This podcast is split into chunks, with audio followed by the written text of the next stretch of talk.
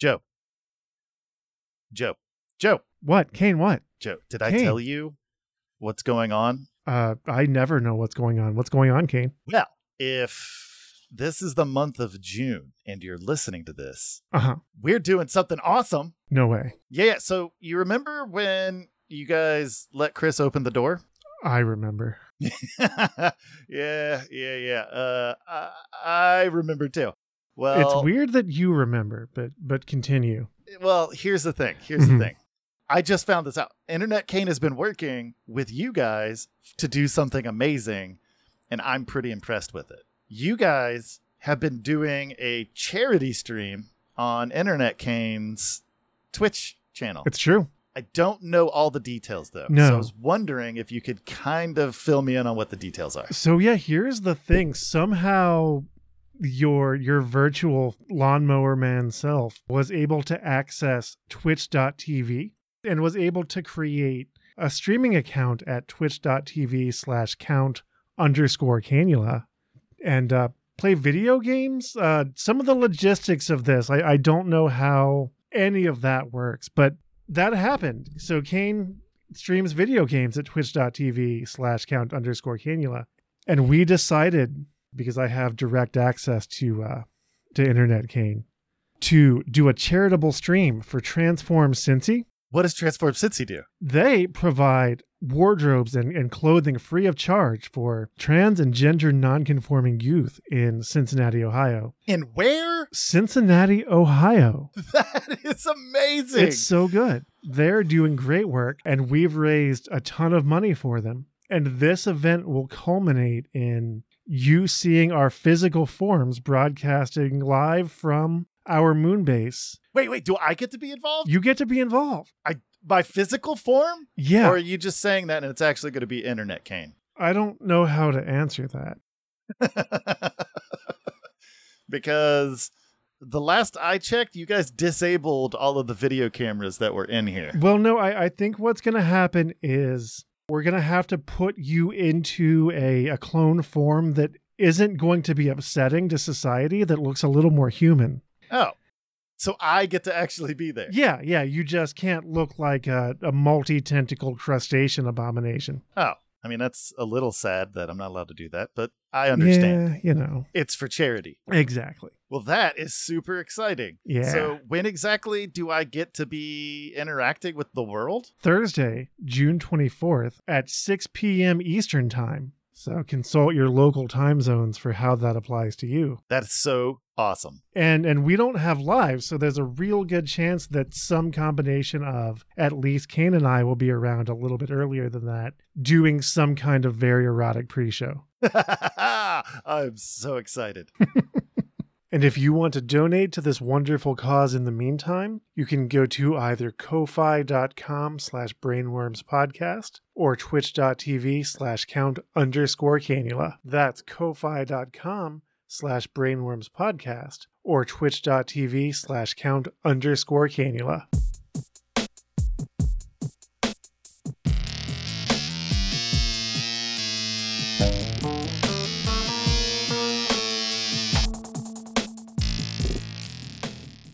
Hello, friends. Welcome to Brainworms, the podcast where meat is money.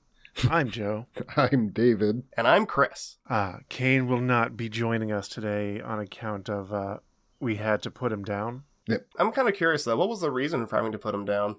Like, what did he Um, do that was out of character? Don't worry about it. Don't, worry about it. Yeah, it's it's fine. I think he had to just be on the internet. Yeah. Um, no, but I mean, like, he- he's he's just always been Kane though. So, like, what in particular did he do that was so bizarre? Uh, he got drunk and broke things Uh, on on moon beer. on Moonbeer. Yeah. Sure. Yeah. Yep. That's funny. I don't remember that happening. You were asleep. It's fine. Don't worry about it too much. It was a, a lot of moon beer. A lot of Moonbeer. Moonbeer was enjoyed by all. Yeah. Yeah. Love that moon beer. Yeah. The smooth beverage that tastes great. I don't know. but anyway, today we're going to be reading Mazes and Monsters. No way. Yahweh. Oh, yeah. I see what you did there, Joe. 'Cause that was good. A 1981 cautionary novel. about the dangers of Dungeons and Dragons. Yup. Dungeons and Dragons. Now, here's the kicker. I have something to add to this real quick. Yeah, of course. My mother came to visit, came to visit on the moon, of course. Ah, yes. and so, so she was in the kitchen, and I was saying like, "Oh yeah." So I was, I was pointing out to her that's like, like, "Here's this, this, and this." And I'll, also, if you need me, you'll have to like text me because I'll have my headphones on. I'm playing D and D with one of my friends, Mhm. and we started talking about D and D. And I, I mentioned how the origins of it was kind of troubled because, as far as I was, as I understand, Gygax was had a very particular idea of what he wanted D and D to be, which was a meat grinder. And you know that didn't mesh particularly well. But when I said like it had some trouble in the beginning, and she said, "Was it occult stuff?" So like this this stuff is still around. Yeah, the satanic panic of the 80s has largely, like, obviously, there are still reactionary conservative types that just want to ban and cancel everything. Like, that ideology is still out there. And hey, don't forget my movement of I think that it is profane that animals are naked. So I'm putting together a body that will capture animals and put clothes on them so we don't have to look at their genitalia because that's a sin. Yeah, okay, don't. We're not associated with any ideas that he has. Ignore him. Why is it in cartoons animals are only ever wearing tops when that's not the part you really need to worry about? That's true. Because pants implies that there's something to cover up. When there's no pants and there's nothing there, then there's nothing there. I guess that makes sense. Uh, yeah, that's, that's there are implications there, probably for the furry community. I wouldn't know anything about the furry community. No. I know very little about the furry community. Unless you, unless you know the better. Ah, Jesus. Speaking of satanic panic, yeah. But yeah, a, a 1981 novel about the dangers of dungeons and or dragons. you know it's funny. I got into D and D as a kid, basically like at twelve or thirteen is when it first came onto my radar. Right. and uh, I really wanted to play, and my mom was super against it because of all the things she had heard about how it was, you know, possibly linked to demons and demonology. And mom kind of took that stuff seriously. She, I didn't grow up in a Christian conservative household style thing, but, but she was uh, cautious of the world in general. yeah, and she had a weirdly spiritual nature where she was cautious about those sorts of things in particular. Mm. So, yeah, Dungeons and Dragons was a hard sell in my household for a long time. Funnily enough, how how I got into it. uh, I'm sorry, were, were you finished? Yeah, I guess so. Yeah, that thought just sort of fell right off the wheel there. the it must be the Dungeons and the Dragons. the magic's getting to you. Yeah, Um, so failed my I check. grew up thinking that Dungeons and Dragons was evil, blah blah blah blah blah. And then when I went off to a Christian college, um, you know, also I'm I'm doing homework, and you know, a guy knocks on my door, a buddy, and he comes in. He's like, "Hey, we're playing Dungeons and Dragons. You want to come?" And I was like confused, like wildly confused at first. But that's Satan's game, and like, why are Christians playing in a Christian college? And then I was like, they're okay with it. And I suppose if there's any environment to test something that is like Christianly dangerous, it's in a Christian college. Like, Right. so I tried it out. And I was like, oh my god, this is completely harmless. Yeah, the first time's free. Although it would have been wild if you had actually summoned a demonic spirit, Asmodeus. Beelzebub. But yeah, this stupid, stupid book inspired a stupid, stupid movie, which is one of the only films that Tom Hanks is ashamed of. And that's Tom Hanks. he was in Splash. He was in Splash.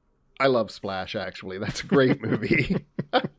Mazes and Monsters, not so much. Right. Quick shout out to the Spoonie fans who's seen his Mason Monsters review. Yeah. That's how I was introduced to it. It's pretty good. Oh, wow, I wasn't familiar with that. Spoonie's earlier stuff is good. He's in a spot right now. Mhm. Yeah, he went kind of off the rails, and then, yeah, a lot of things happened. But yeah, we're going to get into mazes and monsters. And, you know, if you're a parent out there, then maybe you can prepare yourself for the dangers of, uh, of that and uh, why you should keep your kids away from it because they'll turn into fucking nerds and then make podcasts. And nobody wants that for their children. And nobody wants that. But before we get into that, I should remind you to go to wegiveyoubrainworms.com where you can uh, find ways to support the show with both your money and time. And you can jump into our funky, fresh, goddamn Discord server. which I have turned notifications on so you can talk to me. Yeah, I'm in there a lot too. So, and and Kane is often in there when a new one gets printed or however that plays out. I actually popped in there the other day just randomly. And Oh, nice. yeah, I didn't post anything, but Chris and I have been being eccentric in there a lot right on. in the last couple days. So I guess that's an, as much preamble as we need, probably more than we need. Yeah, yeah, yeah. It's a good Are you- session zero. Yeah, yeah, nice. I see what you did there. Thank you. Uh, you you ready for this? Let's do it.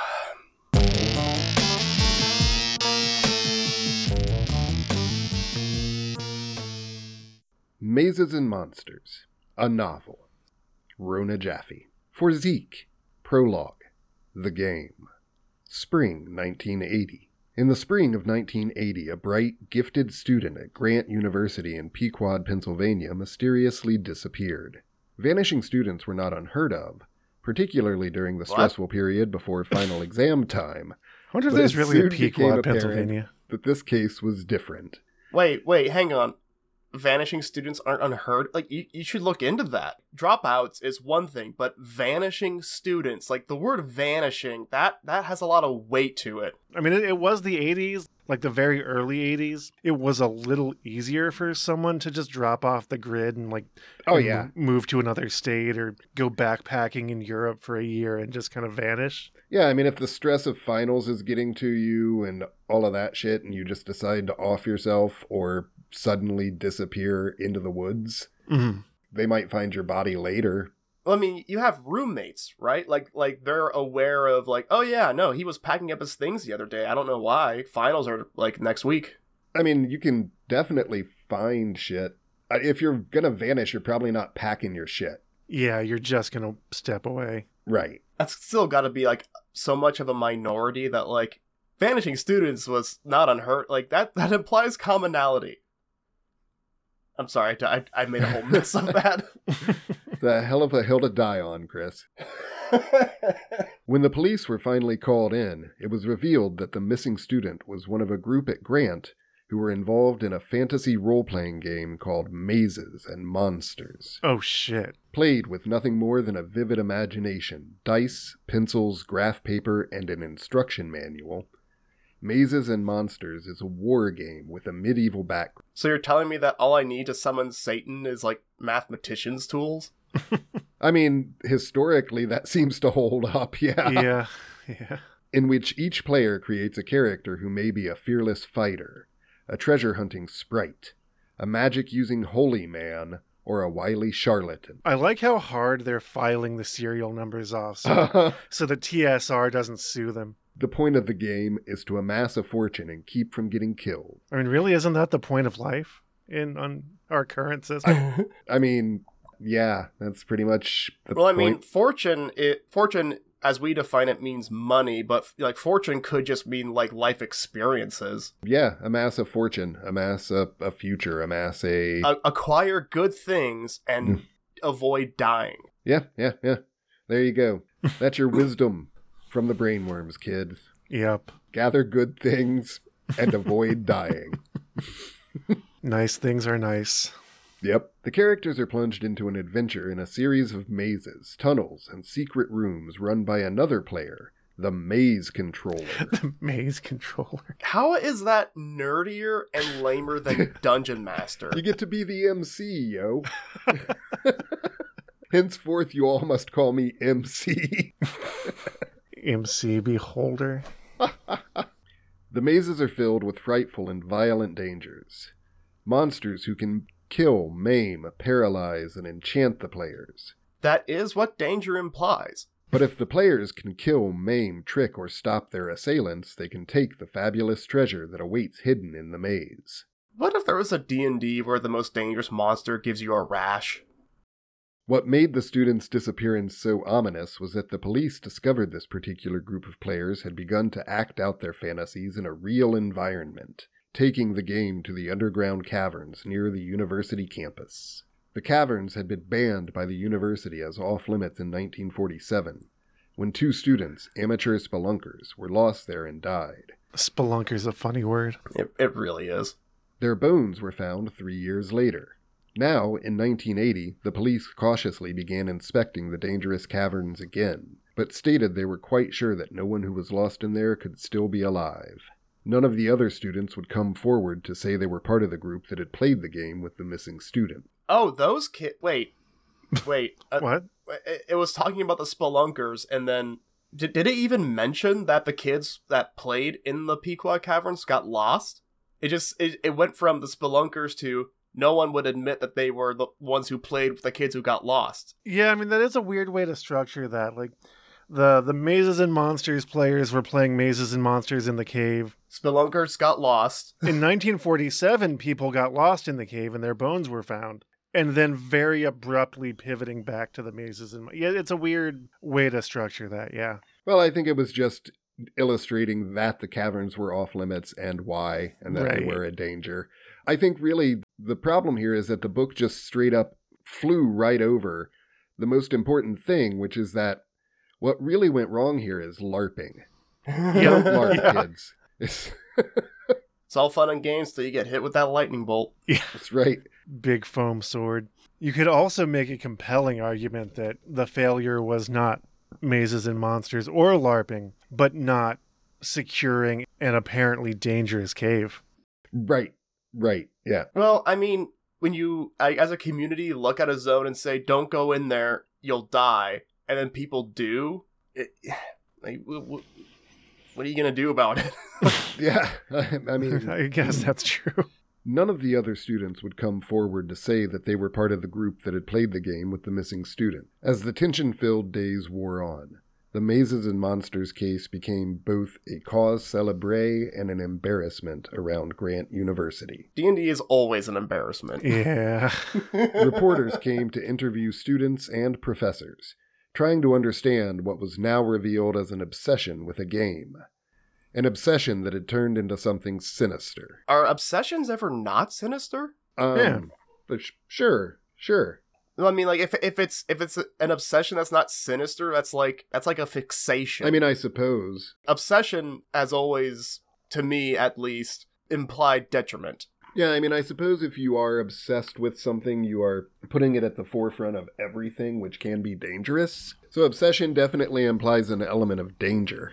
And if you if you dial it back a bit, then it becomes a fixation. And a fixation just means that you're highly focused on something, but not to a detrimental degree. Yeah, I guess there's uh, passion and obsession on two different sides of the same coin there.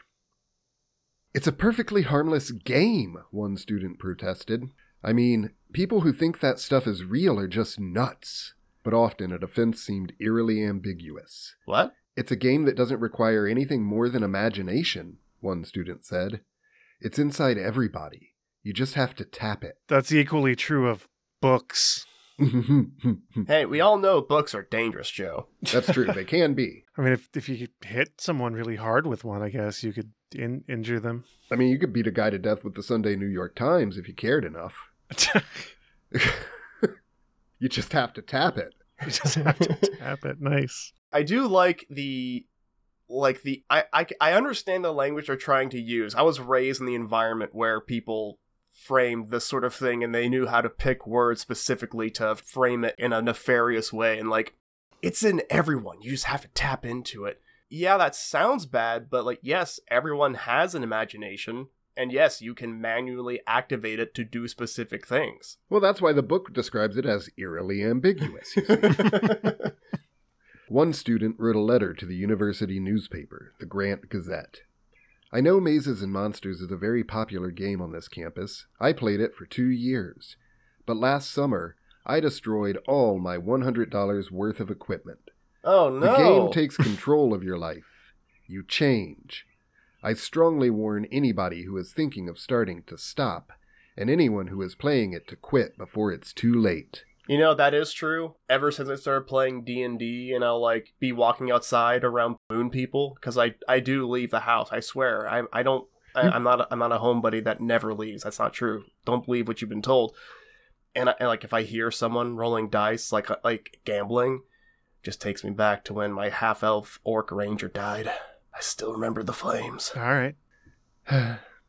Thanks for sharing that part of yourself. I know that had to be hard. Um, now I know, as someone who did research about Dungeons and Dragons for this episode, that there is a lot of stuff to throw money at. It it can be a very expensive hobby. Joe, don't lie to the people. You didn't do re- research for Dungeons and Dragons for this episode. you know it's been a lifetime study, sir. Oh, jeez. um, but the text of the book has told us that all you need is an instruction manual, dice, pencils, and graph paper. Hey, graph paper is expensive, Joe. That's all you need, and that's all you need for D&D in the real world right now. Uh huh. But it doesn't stop people like I mean, I wish I had stopped at $100 worth. I mean, realistically speaking, all you need is two people. You don't even need the paper or anything. Just like like you need someone to pose a puzzle and the other person to solve it. Sure. Really, all you need is love. Dun da da da da da. Yes. But i- if I were if I were unironically reading this book, my first question would be, well, what did they spend a hundred dollars on if all they needed was was those things? Cloaks and shit, so when you're in the cave, you look cool. That's fair. Perhaps what was most disturbing about this case was something that was on every parent's mind. These players, the ones who had gone too far, and the one who had disappeared, could be anybody's kids.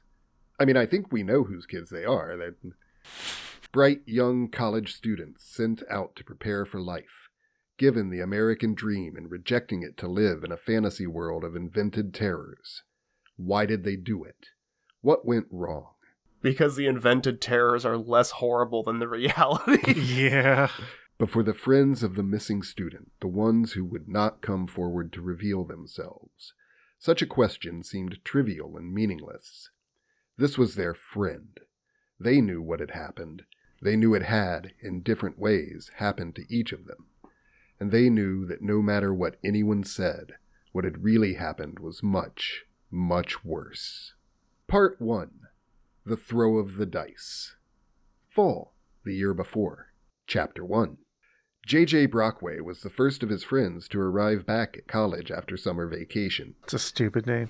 He was always the first to show up anyplace and the first to leave. A combination of his need to be properly prepared and his fear of being left by someone else. That's that's anxiety. Yeah, yeah. i- Is what that is. Also, his name sounds like a name in a song, like J.J. Brockway, Or the name of a cartoon squirrel. or a name of a car. Or an attorney. Oh yeah. Need cash now? Call J.J. Brockway. Were you injured in an 18 wheeler vehicular accident? Got a structured annuity? Small and lithe, with a pointed face and a halo of golden curls, a 16 year old sophomore with an IQ of 190, an undisputed genius, the son of rich, rather famous, successful parents in New York, he knew he was exactly the kind of person the other kids at Grant Grant would think was weird. What? And so, being not only intelligent, but a survivor, he had turned everything that could have been a disadvantage into an advantage. He was different. Good. He would be eccentric. He was too young and too small. Good. He would become adorable. He was out of step with the masses. Perfect. That kind of person is meant to be a leader. This person sounds deeply annoying, and I would not want to hang out with them. JJ's ambition was to be a movie or television star, or if that failed, at least an actor. He knew he was meant to do comedy. He had chosen Grant because it had a good acting school, but more I got good importantly, news for you, despite his JJ. parents, You're in mazes and monsters. with his marks, he could have gone to Harvard or Yale, but he had chosen a relatively unprestigious university which none of his parents' friends had ever heard of. For some reason.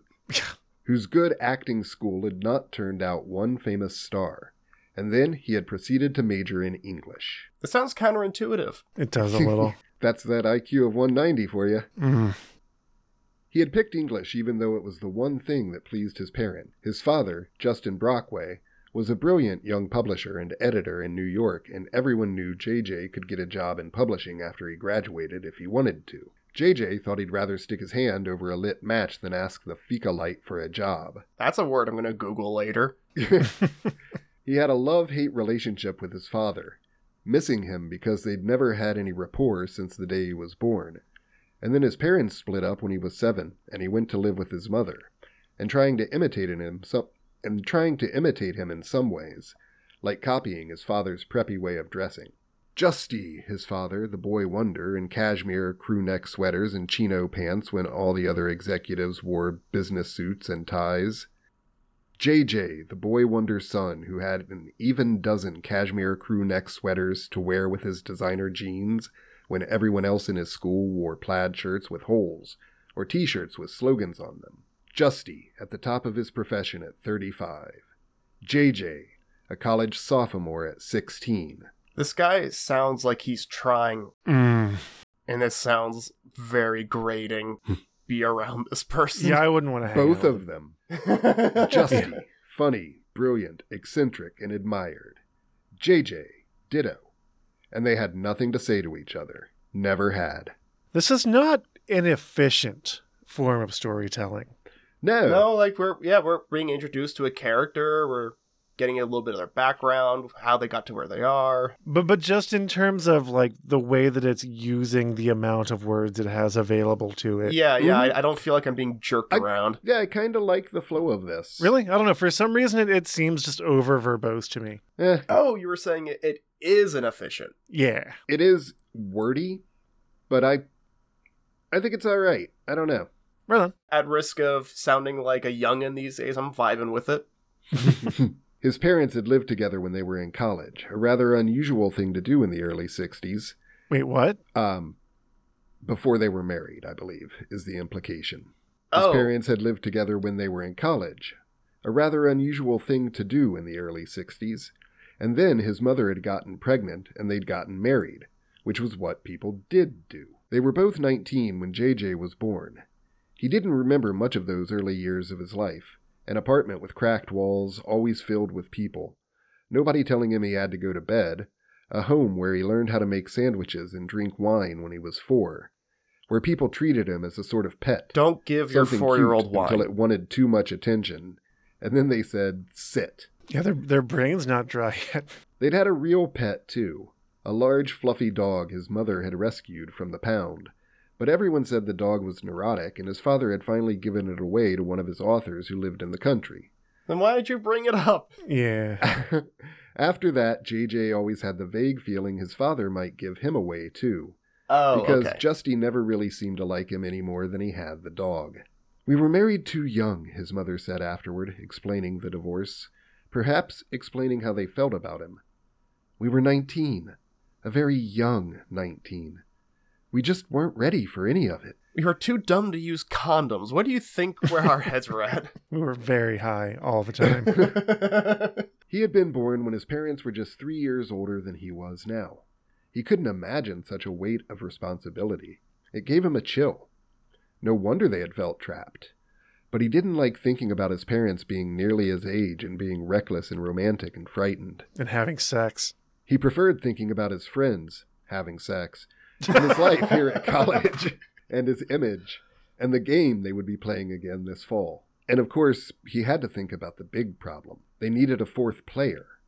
Michael had flunked out last spring after final exams, and that had made it necessary to replan their entire strategy. JJ began to unpack as he thought about what they were going to do. First, he took the cover off Merlin's cage, his beloved Mina bird, whom he named Merlin because he brought a little magic into my life. no, you named him Merlin because you want people to know that you like Arthurian legend. Yeah. Thought he named him Merlin because he was going to trap him in a crystal one day. Good morning, Merlin, JJ said. Merlin blinked his goofy little eyes and began to whistle. Toot, toot, toot, toot, goodbye. oh, I love you, JJ said. I love you the best and the most. Talk to me. Joe, Birds can't in, talk, Merlin said sternly. Joe, in post editing, can we just have like a two hour loop of David going, "Toot, toot, toot"? Yeah, I could also pitch him up real high. that would be great. I need that in my life. This book should stay away from dialogue. Yeah, it's it's a little clumsy. Yeah. JJ laughed and filled Merlin's bowls with mina bird mixture and water. Made from actual minor birds. Mina birds, yeah. That's super macabre, man. Yeah. Jesus. The game got to him. Got to him hard. And then he plugged in the electric heater that kept the room warm enough for his tropical bird. Ah, I'm just going to let that one sit there. Yeah. He folded his dozen cashmere sweaters and put them into the dresser drawer along with his two dozen preppy looking shirts. Oh, Ed Wood. this is a story of Ed Wood. He lined up his collection of funny hats along the dresser top. it's me. God damn it. Do you have a collection of funny hats? Yeah, it's a, I, I definitely have a collection of funny hats. Yeah. That's amazing. You we should need wear to them have more an often. entire room in the the brainworms thing that's just dedicated to David's funny hats, and it's just pictures of him with the Amish straight face with different funny hats on. I mean, at this point, it's a small collection. I've got like five different hats that I'd classify as funny. Mhm. He lined up his collection of funny hats along the dresser top the alpine hat, the hard hat, the cowboy hat, the sombrero, the Snoopy aviator cap, the World War I German helmet, and the Mickey Mouse Club beanie with the ears. Yeah, he's got me beat. I wouldn't want to hang out with this person. Nah, I kind of want to punch him in the nose. Yeah. Pretty sure it's called a pickelhoff or something like that. Ordinarily, I don't advocate bullying, but come on now. The Mickey Mouse Club beanie, What? Chris? No, the World War One Germanic helmet, Ah. I believe, is called the pickelhoff or s- it's it's something like that. It has pickle in the name. That's how I remember it. Right on. I did not know. Shiny loafers were neatly lined up inside the closet, under his jackets and raincoat and downcoat for the hu- for the hateful winters. He unrolled his posters of W.C. Fields, Harpo Marx, Charlie Chaplin, and his true love, Brigitte Bardot, and taped them on the walls. J.J. was crazy about older women. He blew Bardot a kiss. Stereo components assembled and plugged in, tra la, What? books and records neatly placed in the bookcase, a nice bottle of Mai Tai mix in case the occasion arose, a bottle of vodka in case it didn't, six cartons of thin brown cigarettes that looked like little cigars in the back of the closet because people in the dorm stole things, a little bag of Acapulco gold, the pot of gold at the end of the rainbow, under the mattress. you, you know when bullies give people wedgies is this the sensation that they feel because i understand them now like i understand everything Why you would want to give someone a wedgie? Is that Yeah, what like, you're like saying? this this guy like i've never before have i felt more of an impulse to give someone an atomic wedgie than Just- right now pick him up by the back of his tidy whities and hang him on a fucking door hook. yeah.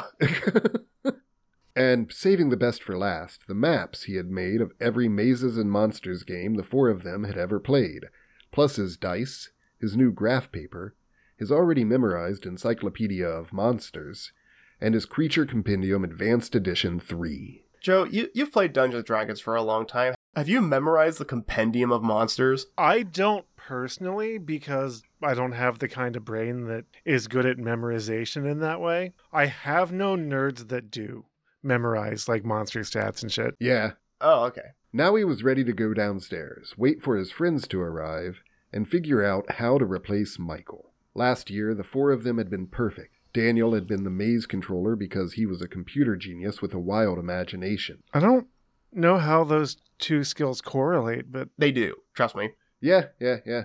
Computers and imagination, I mean, back before they took all the romance out of it, right? mm, Well, no, it's it's not just that. It's like okay, so you have these setups of all this logic stuff, and then the imagination is how do I bend this logic to make Right. this function happen? Yeah, sure. that makes sense. Sure. Yeah, creating the ma- the mazes, the dungeons, is a pretty uh, logic oriented task, like Right. if this, then that kind of thing. Right. but uh, having the imagination to think of wild scenarios and then make them logically make sense. Sure, yeah, Yeah. I guess especially in the early days of, of computing, I can kind of see how that would yeah.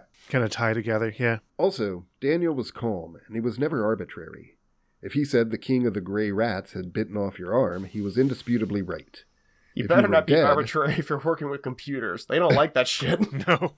If you were dead, well, then you were dead. He literally killed you. You die in the game, you die for real. Kate, Michael, and JJ had been the players. Kate was the bravest, JJ the cleverest, and Michael, well, forget him. He was scooping ice cream at Baskin Robbins now. Fuck that guy. At the end of last year, they had decided that this year they would all get single rooms, but Michael would room with Daniel and they would use the extra room just to play the game. It would be sacred. Did they just shun people like the Scarlet Letter for dropping out of their Mazes and Monsters game? I think that might be what we're witnessing here, yeah. Wow. So like Michael's like, you know guys, I uh I'm not feeling this college stuff and I don't want to play this game anymore. I want to get a job and earn money. And they're like, shun the non-believer. Yeah, I'm I'm done with college. I'm ready to go and scoop ice cream for my future. I mean, like, I, I mean, that's a weird life choice, but I, I don't feel like it warrants the apparent shunning yeah, that his, like, that I mean, his like, friends have given right. him. Yeah, What if he just legitimately happens to be satisfied by like getting the perfect scoop and he's happy there? Sure. Yeah. And I mean, like, let your friends do what they want to do. Sure. I mean, the, the concern seems way misplaced. Yeah. You know, like, well, fuck that guy. He doesn't want to play D and D with us anymore. I He's guess he's dead out of to my me. life. Don't ever speak his name. we only refer to him as the scooper. Every room had a lock on its door. They would have their own fantasy world just for themselves, and no one would know. Where they can masturbate privately. Real quick, David, before you start again, I, I just had a weird thought. Most of them are, but go ahead. All right, so in a fantasy universe where there's someone so evil, like you know, he whose name should not be spoken, that sort of thing. Which one of those? Well, I, I, there's a little bit of that in Lord of the Rings, right? And in Harry Potter. Yeah, yeah, yeah. yeah, That's an that's an archetype. Yeah, that, Yeah. Okay. But what if you were in a universe where there was more than one person that had that designation? So you would be like, he whose name should not be I- spoken. Uh, we Oh, are, you in mean fact, he- in that universe, and I just illustrated your point, I believe, by asking which one. no, I just, I just like the idea of, oh, you mean he whose name should not be spoken? No, no, no, no. I mean he whose name should not be spoken. Oh, I got you now. like, it's all about the inflection. he whose name we must not speak. no, not not that one. The the other name that we The want one to- we don't talk about. Oh man, They would have their own fantasy world just for themselves, and no one would know. But the dummy had been so involved in the game that he stopped going to classes, stopped studying, and blew it. Nobody would room with JJ. He was too crazy.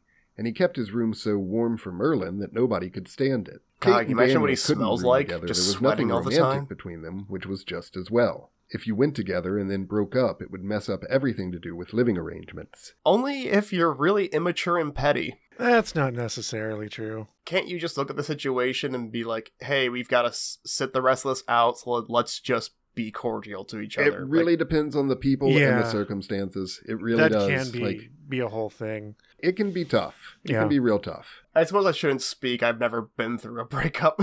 I mean, ideally, yes, but Sometimes, it- Sometimes it- no. It'd be like that. yeah. JJ wondered briefly what it would be like to go with Kate, and he smiled ruefully. There were some people you just knew you could never have, no matter how much you charmed everyone else. How do you s- like? He thought about someone that he was attracted to and smiled ruthfully. He's smiling because she makes him happy. He's he's fond of her, Yeah, be- because he likes her, and yeah. but is also Yeah, but it- no, it's- regretting. it's the Ruth. No, no, not Ruth. Rue. R U E. Ruefully, like regretfully. Yeah, that, that's what I said. Okay. yeah, ruefully. So he's regretting the fact that they will never be together. Wait, wait, wait. No, no. It's R U T H. No, it's No. R U E. R U E F U L L Y. Ruefully. Rue, regret. You will rue the day. Was that what it was? Yeah. Yeah. One hundred percent. That's right, because I okay, my confusion was because before I knew what rue meant, I always thought it was ruth the day. Nah, dog. You'll ruth the day. like Rue McClanahan? Ruth McClanahan? Hell yeah. Speaking of being attracted to older women. Right? Blanche can get it. he remembered the first time he'd ever seen her, a year ago at freshman orientation week. She had just parked her car, a little red rabbit with California plates, in front of the dorm and was unloading it. Don't drive rabbits. He couldn't believe a freshman girl had driven all the way across country all by herself. What? She was Why? just his height. Yeah, older than you, fucker. she was just his height, which made her five feet five and slender, and she had shiny, shoulder length brown hair, big chocolate brown eyes, and little freckles.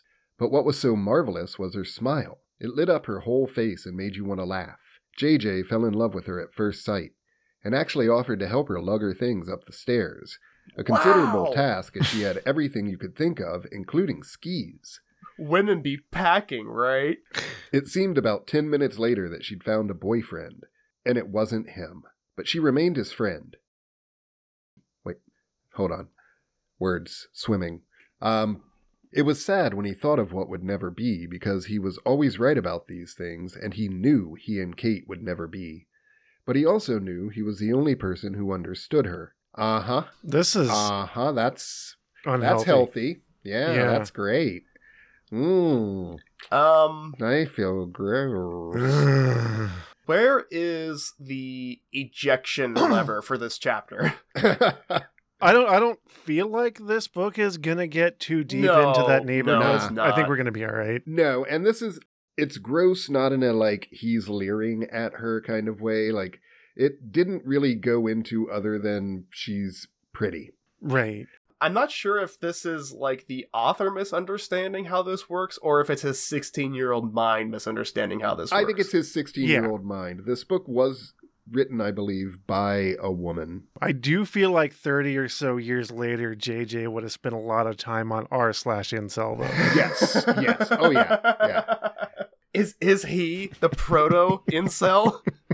Well, he's 16 right now, remember? Mm. So as he ages, that mindset is what's going to turn him and being the sort of person that he is, the way that he dresses. What we're seeing is the beginnings of a gamesman. Right. Like he's going to be out there negging people Mhm, and he's mhm. going to know some card tricks and ha- already has the preppy look down. Like that's who this kid is. Right. Also, for the record, uh, H.P. Lovecraft was the proto incel, Yes. the er incel, if you will. Er incel. And I have him tattooed on my arm as a zombie. Nice. That's pretty cool, though. Yeah, There Oh, I are like many it. things to praise him for, and there are many things to shame him for. yeah. People are complex. It's gray, gray.